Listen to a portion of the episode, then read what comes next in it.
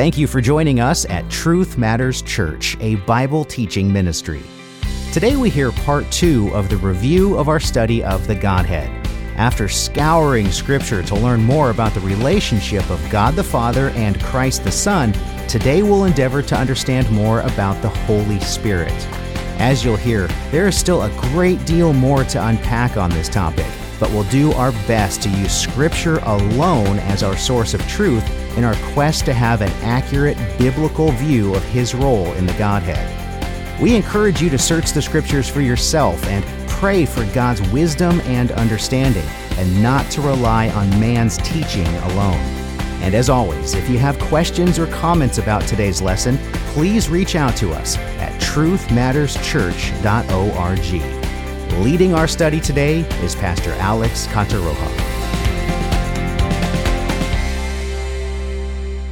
The gospel is God had a son, and He sent Him to be the Savior of the world. We get it. Okay, so we get the Father and Son, right? We got this. What about the Holy Spirit? So, let's talk about the Holy Spirit, shall we? What about Him?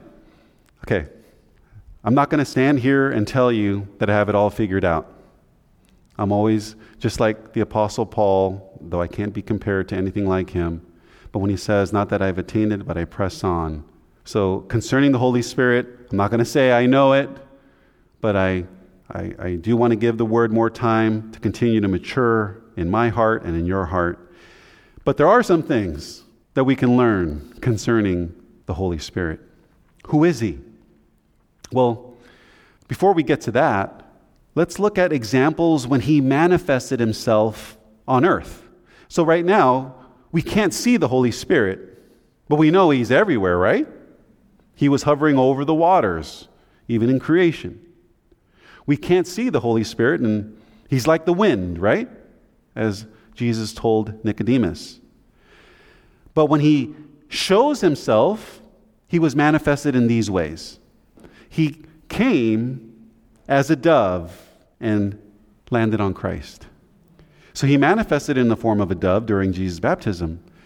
When you get to Pentecost, He appeared as tongues as of fire and distributed among the believers there, and they all began to speak in languages and prophesy. So He was manifested in those ways, but here are other ways He manifests Himself. The spiritual gifts. You know, right now, even for someone like myself, the Holy Spirit is showing Himself. He is manifesting wisdom, knowledge, faith. There's even healing, miracles, prophecy, distinguishing spirits, various tongues or languages, and interpretations of tongues or languages. That's what the Apostle Paul said in 1 Corinthians 12, 4 and 7. He goes, now there are varieties of gifts, but the same Spirit, and there are varieties of ministry, and the same Lord, and there are varieties of effects, but the same God who works out all things in all persons, but to each one is given the manifestation of the Spirit for the common good. So if, as a believer, we have the Holy Spirit living within us, that Holy Spirit that lives within us also gives us certain gifts, and those gifts will manifest itself when we are operating in love and obedience to Him. So, for example, right now we're going through the Scriptures and we're learning the manifestation of the Spirit. He's showing Himself.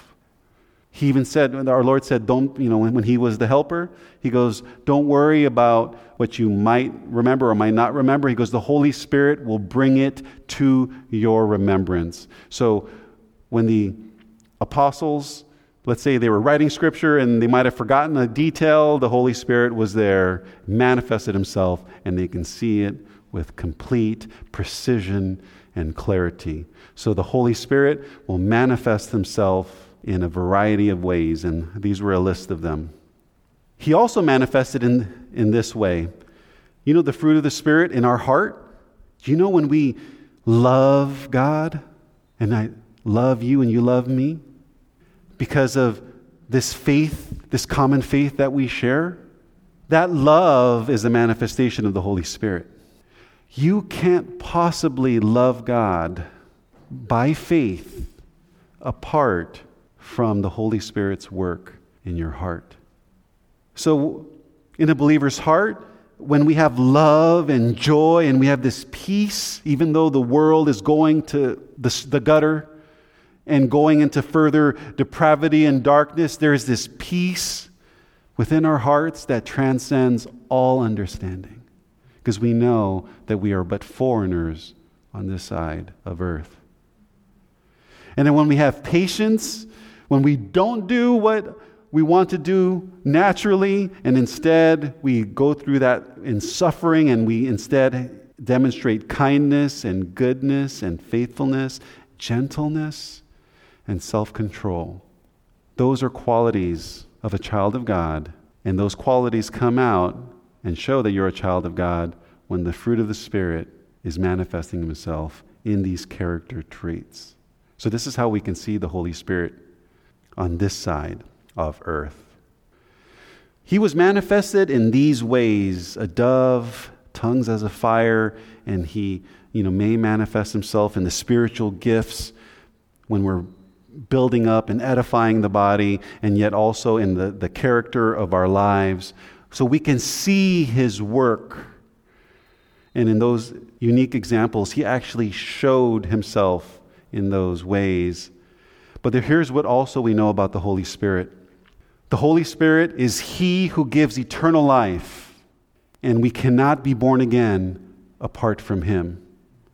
You and I, when we put our faith in Christ, we were sealed with him with the Holy Spirit of promise. And when the Holy Spirit comes and takes residence in our hearts and in our life, we have eternal life. Even though our body is wasting away, we have eternal life, and that's the Holy Spirit. It's he who gives us life, and we can't be born again apart from his work. Here's another thing about the Holy Spirit. It's the Father's Spirit. The Father, God the Father, Yahweh on the throne, he has the Spirit. It's the Holy Spirit. But it's also the Son's Spirit. Acts 16:7 calls the Spirit the Spirit of Jesus.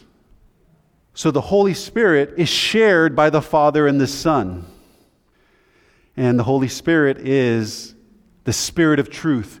You and I cannot know truth apart from the work of the Holy Spirit.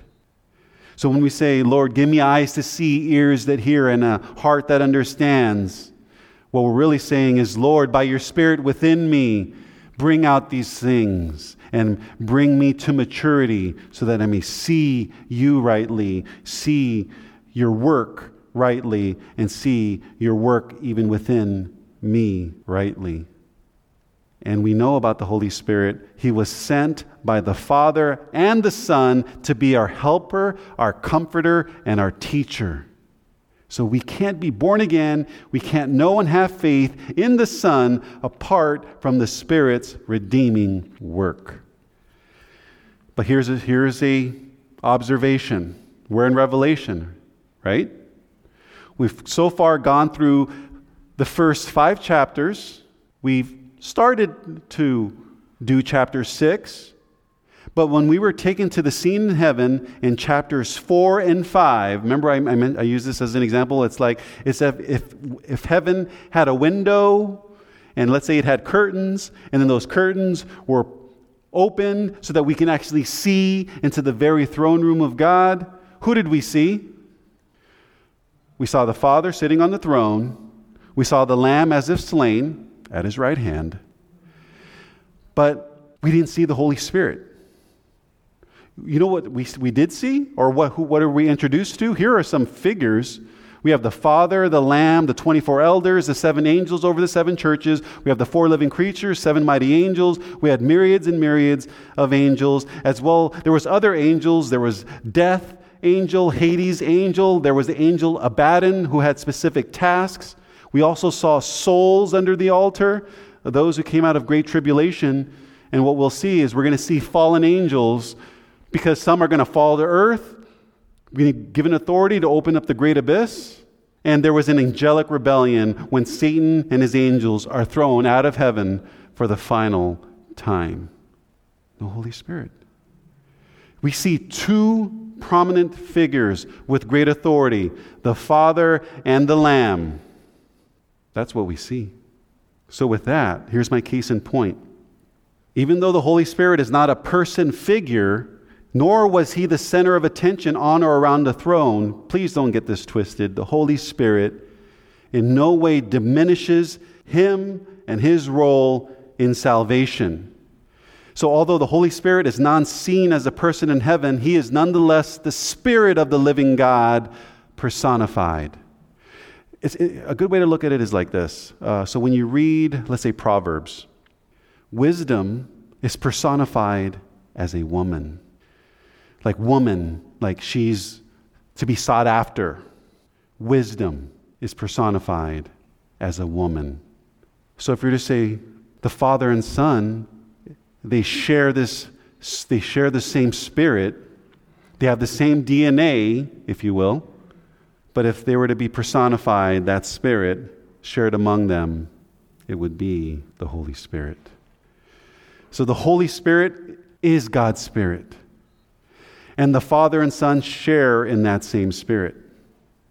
So I like rocking the boat. Why not rock it some more? What does this mean as far as the doctrine of what we know as the Trinity? Scripture reveals a Father and Son relationship. And the Father and Son are distinct beings, just as the Father and Son in a human relationship. And although distinct beings, the Father and Son share and are united by the same Spirit. So I'm going to rock the boat, okay? Why not? If there's any teaching out there, you get a theology book, and we get to the doctrine of God, and like who God is. And they'll say God is three persons, Father, Son, Holy Spirit. And they'll go on to say that all are equally God. What do you mean by that? That's my question. What do you mean by that? Because we know that the Father and Son are two persons with different personalities. So let me define a person for us, okay? A person, when we say a person, you have a soul, a spirit, and you have a personality. That's what makes you, you. And what makes me, me. But when we read theology books, when you say there are three persons, are you saying there are three personalities? There's the Father is a person, the Son is a person, and the Holy Spirit is a person. That's what our theology books in mass production is teaching us. I'm going to say that's not quite accurate. What we're learning is the Godhead. There are two personalities, the Father and the Son, the Lion and the Lamb.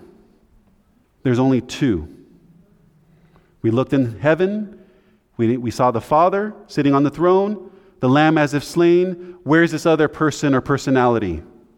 Nowhere to be seen. We only see two. So this doctrine of the Trinity, I know it's trying to account for the Holy Spirit, and and Christ himself refers to him as a person. He's like, I'm going to send him, and my Father's going to send him in our authority, and he will be your comforter, and he will be your teacher, and he will be there. So we're like, oh, okay. So we're thinking, oh, he's this other person. You know, our Lord could just very well be saying, it's good that I go. We're going to send our Spirit in our place. Instead of us being there physically and bodily, we're going to send him, our Spirit, that we share among the Father and the Son. So, man, how are you going to write this down? Instead of Trinity, I get what it's trying to do, but then we think that there's three distinct persons. Like, let's say there's a father, son, and daughter or something. There's just a father and son. God is the Father and the Son. And they have a spirit that they share that we know as the Holy Spirit. So as far as that goes, as long as in the doctrine of who God is, that there's two personalities, not three personalities. The Holy Spirit doesn't have his own will. You know how like the Father has his own will, the Son has his own will? The Holy Spirit doesn't have his own will. His role is to reveal the will of the Father and the Son, period. And to do the will of the Father and the Son. And the Holy Spirit was involved when our Creator, the Father and the Son, by His Spirit, formed and put everything in this in order. Okay, why did I feel that I needed to do this all again? This particular one, because we could have just went right to Revelation, right? I don't know how else I can say this. If we don't have a proper understanding of the Godhead, the persons, their roles, we cannot know God, who He is fully, nor His Word. And by extension, so think about it. If our view of who God is, which what we've covered at great length up to this point, He's the Father and the Son that share and have the same Spirit. If we don't get that, how are you going to get the Bible? Okay, and then not even get the Bible. Now we're studying Revelation and the end times. How are we going to get Revelation if we don't even have this right? I challenge us, when you read your Bible with this learning in mind, reread the Gospels. Go through the entire New Testament. You're going to hear and see that what I'm saying is the Word of God. Check it for yourself, as you said, Cynthia, right? If we're open, look, hey, now I've put it on you this way. Challenge it. Because what's going to happen is, and I've used this example before, when we look at the Bereans, the great Apostle Paul is teaching them Scripture. Even though he is the Apostle Paul, they didn't take it at face value. They searched the Scriptures to see if that what Paul was teaching is true. Do the same with me. Is what this guy, Alex, who's before you, who's making these bold and great claims and arguments, is it not what the Scripture says? And if it is what the Scripture says, and you weren't on that side, get on that side. For your sake and for mine. Because if we don't do all this, we can't make sense of anything. You know, when Paul, when he would utter, and I get it now, he goes, I pray that your hearts would be enlightened so that you may know the hope of your calling, that you may grow in the grace and the knowledge of Him. I get it. What Paul is saying, I get it. He is proclaiming what I'm proclaiming to you right now, and I want you to get it. Because when we say, hey, I want to grow in my faith, I want to grow in my understanding of who God is, here's a great hook and start for that. Because then when we realize that the Father and the Son are separate, yet there's only one God, or one Godhead. That's why I like to use the word Godhead. But you keep them separate. You don't introduce a third child, if you will, in the person of the Holy Spirit. As long as you don't do that, and you're saying there's only two. So if you ask me, I'm not in favor of the word Trinity. I'm not in favor of it. If it's not going to be fully explained. God has a Spirit, and that Spirit is life, and that Spirit is by whom and through whom He's created all things. It's part of who God is. So I would say it's the Father and Son and the Spirit is who they are. It's just an extension of them, because they're beyond, or the third heaven or beyond. And in order to be in all places and in all things, He does it by His Spirit. It can't be bound by space and time. The account of the blasphemy against the Holy Spirit, which is the unforgivable, unpardonable sin. And our Lord said something interesting. He says, against the Son of Man you can sin, and there's still hope, basically. But if you blaspheme against the Holy Spirit, you cannot. Now remember, His enemies are His fellow Jews who are holding on to the works of the law. And it is that generation that even came before them that stoned the prophets and that killed the prophets. And the Son of Man is a prophetic title. He is the Son of Man. If you look at Daniel, he's called the Son of Man because he's a prophet. But if you were to say there was a prophet with a capital P, it would be the Son of Man. What he was saying is, look, you can speak ill against me, as a prophet, just as your forefathers did when they were against the other prophets and even killed them. You can do that to me, and there's still hope. But if you blaspheme the Holy Spirit, who it's Him who gives you life, and it's the Holy Spirit who's also in Christ and shared by the Father, He goes, if you blaspheme against Him, you will never be forgiven. You can't be forgiven. That is the unforgivable sin. Because apart from the Spirit, we can't be born again. And if you blaspheme the only source that can make us born again, and you instead blaspheme Him, there's no hope. For the believer, that will never be the case. Because we were born again by Him, we're not going to blaspheme the one that gave us life and gave us faith and raise us up to a living hope again. But for the enemies of Christ, if you look at the Jews in Jesus' day, they were so prideful, and our Lord was very descriptive of them, that they were whitewashed tombs. They're walking tombs. And if you look at the hardness of what that pride can do, you can take it so far to blaspheme the Holy Spirit. So if the Holy Spirit is manifesting Himself in a miracle, and you attribute that to the work of Satan, which was the context, Beelzebul, you're blaspheming the very one. They're so prideful that even though it was right before their eyes, and the Holy Spirit is showing Himself by the casting out of a demon, and yet they refused to give Him His due and credit, and instead blasphemed Him and saying that was from Satan. They've committed the unforgivable sin. So in those ways, and I know this is for another conversation, another topic, but the question may come up, can we do that today? I remember one time, maybe 10, 15 years ago, I came across a video, and I guess it was hashtag blaspheme Holy Spirit or something. And there was people going on and recording themselves saying, I blaspheme you, Holy Spirit, I blaspheme you. So to answer your question, can that happen today? I wouldn't hold that out, but you have to get your heart pretty hard to get to that point.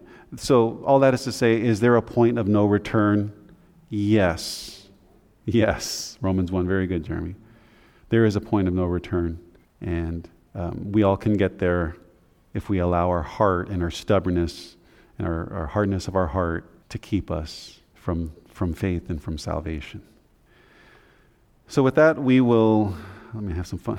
That in a nutshell, guys, that was the excursion we took in our Equality with God and Unashamed of the Godhead studies. And look what I wrote here. Talk about an excursion. I go, that one nearly killed me. You know when you take a detour?